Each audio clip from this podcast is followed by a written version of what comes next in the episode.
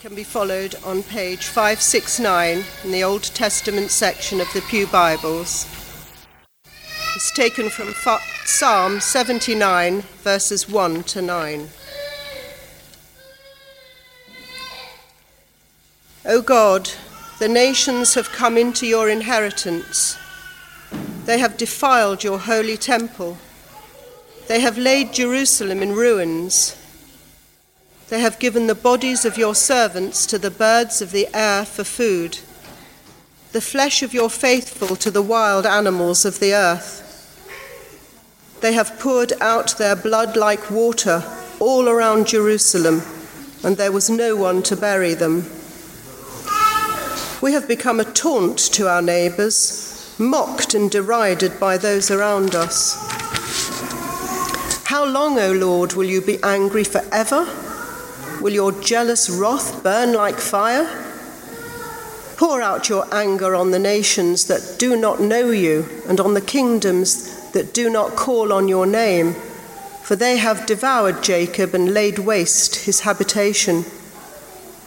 Do not remember against us the iniquities of our ancestors. Let your compassion come speedily to meet us, for we are brought very low. Help us, O God of our salvation, for the glory of your name. Deliver us and forgive our sins for your name's sake. The second reading can be followed on page 84 in the New Testament section and is taken from Luke's Gospel, chapter 16, verses 1 to 13. The parable of the dishonest manager. Then Jesus said to the disciples, There was a rich man who had a manager, and charges were brought to him that this man was squandering his property. So he summoned him and said to him, What is this that I hear about you? Give me an account of your management, because you cannot be my manager any longer. Then the manager said to himself, what will I do now that my master is taking the position away from me? I am not strong enough to dig, and I am ashamed to beg. I have decided what to do so that when I am dismissed as manager, people may welcome me into their homes. So, summoning his master's debtors one by one, he asked the first, How much do you owe my master? He answered, a hundred jugs of olive oil. He said to him, Take your bill, sit down quickly, and make it fifty. Then he asked another, And how much do you owe? He replied, A hundred containers of wheat. He said to him, Take your bill and make it eighty. And his master commended the dishonest manager because he had acted shrewdly. For the children of this age are more shrewd in dealing with their own generation than are the children of light. And I tell you, make friends for yourselves by means of dishonest wealth, so that when it is gone, they may welcome you into the eternal homes. Whoever is faithful in a very little is faithful also in much, and whoever is dishonest in a very little is dishonest also in much. If then you have not been faithful with the dishonest wealth, who will entrust to you the true riches? And if you have not been faithful with what belongs to another, who will give you what is your own? No slave can serve two masters, for a slave will either hate the one and love the other, or be devoted to the one and despise the other. You cannot serve God and wealth. This is the word of the Lord. Thanks be to God.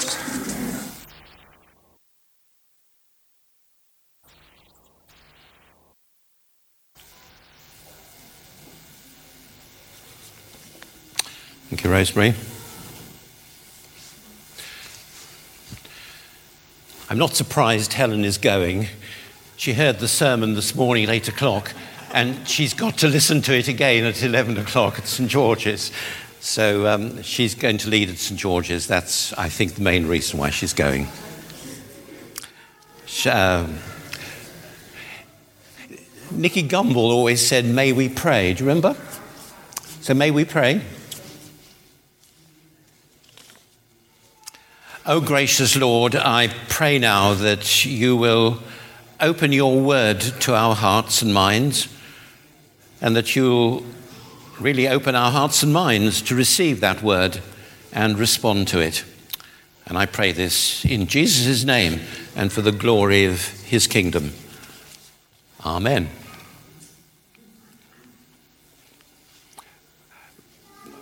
Rosemary's just read there the parable of the dishonest, dishonest manager. Did you understand it? What, did you pick out anything from, from that reading and thought, wow, what was that about? Or did it go over your heads? you know, I, I, don't think I'd ever spend time looking at that parable. I, I couldn't even remember having read it.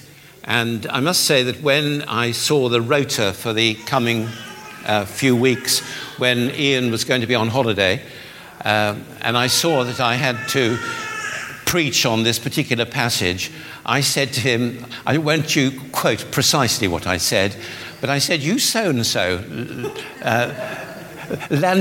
you're going away and landing me with having to sort that out.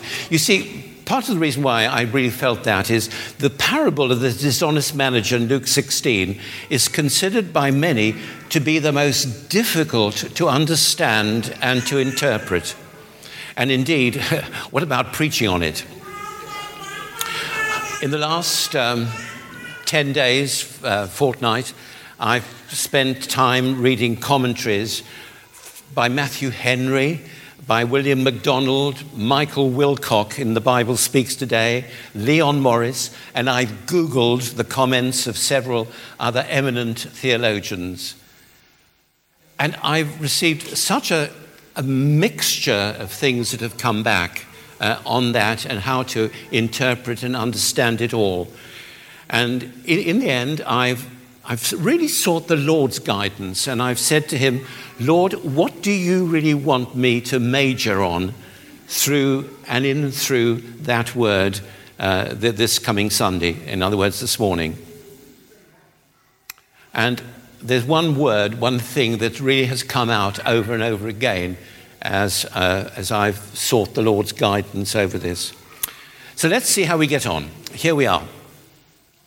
In chapter 15, uh, the chapter before the one that we've just looked at, Jesus has told us about the prodigal son who's squandered, literally squandered his money and his possessions, and how in the end he just comes to his senses and returns home to that loving and forgiving father who welcomes him warmly. A lovely picture of our Heavenly Dad. And now in chapter 16, Jesus tells us about another person, another one, who has behaved very unwisely. Uh, the um, manager who has squandered, hear the word again, who squandered his master's possessions, and he's been sort of fiddling the accounts in some sort of dishonest way. It's interesting that we're not told exactly how he fiddled the, the accounts, but that he was dishonest. As a result of this, the master fires the manager, who, who again, interesting enough, doesn't seek to defend himself in any way, but accepts the sacking, but is immediately aware of the difficulties that he now faces. And he tells us that he does not have the strength to go around and dig, you know, a, a, job of a laborer. Doesn't have that strength. And he's too ashamed, too proud to beg. Instead, and I'm reading here from verse 4, this is what he says I've decided what to do so that when I'm dismissed as manager, people may welcome me into their homes. So, summoning his master's debtors one by one, he asked the first, How much do you owe my master? Oh, he answered, a hundred jugs of olive oil. By the way, people often paid in kind in those days, not in, not in cash. And he said to him, Take your bill, sit down quickly, and make it 50. He replied, Hmm. Then he asked another, And how much do you owe? And he replied, A hundred containers of wheat. And he said to him, Take your bill and make it 80. Now, notice the next line. And his master commended the dishonest manager because he'd acted shrewdly. Well, we're not told how the bills could be reduced in this sort of way, but it's generally considered, and this is after delving into m- much of this and seeking the Lord about it, it's generally considered that the manager gave up what he would normally have received. In other words, he forfeited his commission. That seems to be the clearest explanation. However, I must add, I'm a bit like Mark Twain, who said, I'm not bothered by the things that I don't fully understand. I'm far more bothered and concerned by what I do understand. But let's be clear that the master is not commending his manager for his initial dishonesty, but he's commending him for the wise and shrewd plans that he's making for the future. You see, the manager is making friends. He's making friends by reducing their bill and, in a way, making them indebted to him. And if you look at verses 8 and 9, he's preparing for his future and that of his friends. Moreover, for his and their eternal future.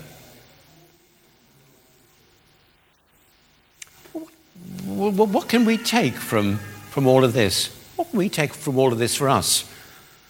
You know, I believe it's very much a reminder of how we should be strategic and godly with our money, how we use our possessions, how we use our talents, how we use our time. And then ask that question Am I using them in God's way to further His kingdom in my own life and in the lives of others? You ask yourself that question. Am I using all that I have my life, my gifts, my time, myself, my money? Am I using them in God's way to further His kingdom in, my own life and in the lives of others? Okay, point one. Then, very powerfully, Jesus ends his section in verse 3 with the words, sorry, in verse 13, with the words, No slave can serve two masters, for a slave will either hate the one and love the other, or be devoted to the one and despise the other. You cannot serve God and wealth. I looked at the uh, authorized version, and it says there, You cannot serve God and mammon. I looked at the New Living Translation. You cannot serve God and money. Interesting, isn't it? That every one, every version says you cannot serve both. It doesn't say you shouldn't. It says you cannot, very forcefully, you cannot serve God and wealth, money. And you know, the experience of many is how money can easily and has easily taken God's place in their life and how it has become their master. Was Paul when writing to Timothy who said, The love of money is the root of all kinds of evil. Many who have craved money have wandered from the truth and pierced themselves with many sorrows. Do you know, as I was preparing and, and, and look, looking to see how to deal with all of this. I wonder, you know, if we are in any way, I can't speak for you, I only speak for myself. I wonder if we are in any way slaves to money.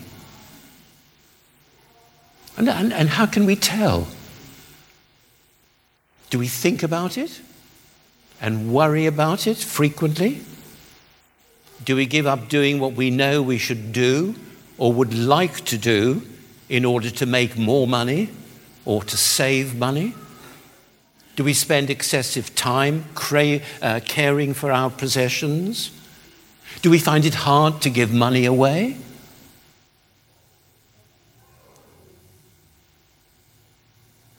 And what about our use of money?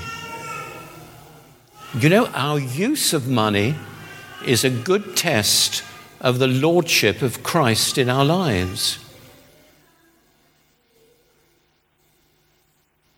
Is he Lord of our money as well? How many times have I heard the words when the offering has been received? All things come from you, O Lord, and of your own have we given you. Do we believe that? Do you truly believe that? Because if you do, we're really saying that the money that we have belongs to God and that we are simply stewards of it. And of course, do we use that money, or at least some of it, of which we are stewards in the way God has indicated so clearly in His Word? Think for a moment of the many examples that we have in the Gospels. Just think about that Samaritan who stopped at the wayside to help a Jew. He took him to the inn, he paid for his care, and he virtually left an open check saying, When I come back next time, there any more expense, I'll pay. What about the rich young ruler who virtually worshipped money? It was his God, wasn't it? Jesus said, Hey, no, you've got to get rid of it and give it to the poor. What about the countless references to how we are to care for the widows, to care for the poor, to care for the orphans? Yes, we may know all of this. May they be reminders to all of us, once again, that this is how God wants us to live how He wants us to act, how to behave, how to use our money and our possessions. Yes, you see, having asked God repeatedly about what to major on from these 13 verses in chapter 16, it was the whole question of money and how we use it that came to the fore over and over and over again.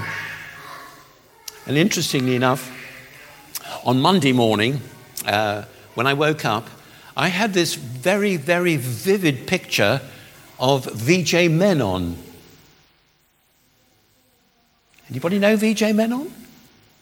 V.J. Menon preached here some 40 years ago. And this picture of V.J. Menon just came to me as I woke up on Monday morning, and his sermon of over 40 years ago just flooded back into my mind. And I believe it was very much something from the Lord, something for me to share with you now as the main part of that message from VJ, which was on money. See, VJ grew up as, as a Hindu, and he came to faith in Christ through the ministry of St. Helen's Bishopsgate. Told a wonderful story of how he was going past uh, one lunchtime and he saw a notice saying, Come and stay for lunch and he walked in and he saw, he had a lovely Hindu, he hadn't lost his accent at all. And he saw, oh, I see all this lovely nosh. And, and I go in and, and, and it's free. And I help myself. Oh, lovely, he said. But they had to go through into another room with their food. And there was a talk. And it was a gospel talk. And this was the beginning of his turning to Christ in faith.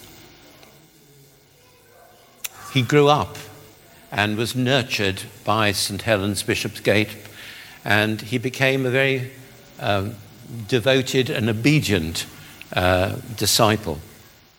And he was a very active member of his local church in Essex, giving, as he said, really generously to the life and ministry of the church. When one Sunday morning he heard a sermon based on Malachi chapter 3, verses 8 and 9. And I quote Will anyone rob God? Yet you are robbing me. But you say, How are we robbing you? In your tithes and offerings. You're robbing me. Bring the full tithe into the storehouse, so that there may be food in my house, and thus put me to the test, says the Lord of hosts. See if I will not open the windows of heaven for you and pour down for you an overflowing blessing. Well, Vijay was deeply moved and he realized that he totally ignored uh, God's very clear and precise guidelines about tithing, about giving one tenth of his income into ch- the church's funds. Back at home, he discussed the matter with his wife, and he worked out that he was robbing God on average by £600 a year. Realistically and sadly, they saw that they couldn't give more. What with school fees, with mortgage repayments, with other basic commitments. But they prayed together and they asked God to help them find that extra 600 pounds so that they could give their tithe. Ten days later, his boss sent for him. He was working at the time for Lloyd's Underwriters, and he explained that there'd been a board meeting and that VJ was one of three on the staff who'd been promoted and that he would receive a salary increase of 660 pounds. VJ was overjoyed. Wow, God was so good. And there was an extra 60 pounds for him. When he told his wife, she quickly added that God's heavenly mathematics were far better than his. If he was earning an extra 600 pounds, then his tithe had gone up by another 60.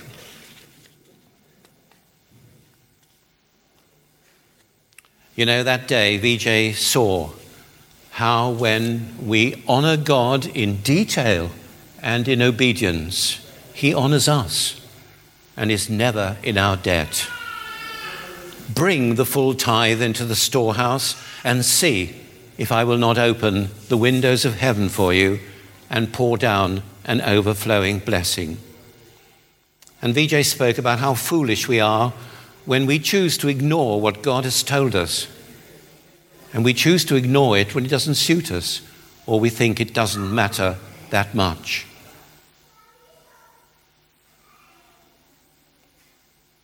And he then added how good God had abundantly provided for him and his family since that day when he'd become obedient to that tithing and that God had fulfilled his promises in abundance.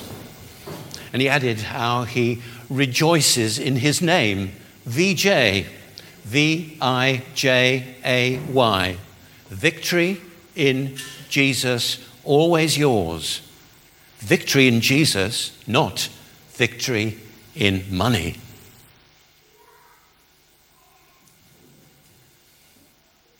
I want to stop there. But in the light of what we've been thinking about, can I just leave you with two questions? How wisely am I stewarding the money that God has entrusted me with? How wisely am I stewarding the money that God has entrusted me with? And how much am I contributing to the building of God's kingdom? Not just in money, but in time, in our talents, in our gifts.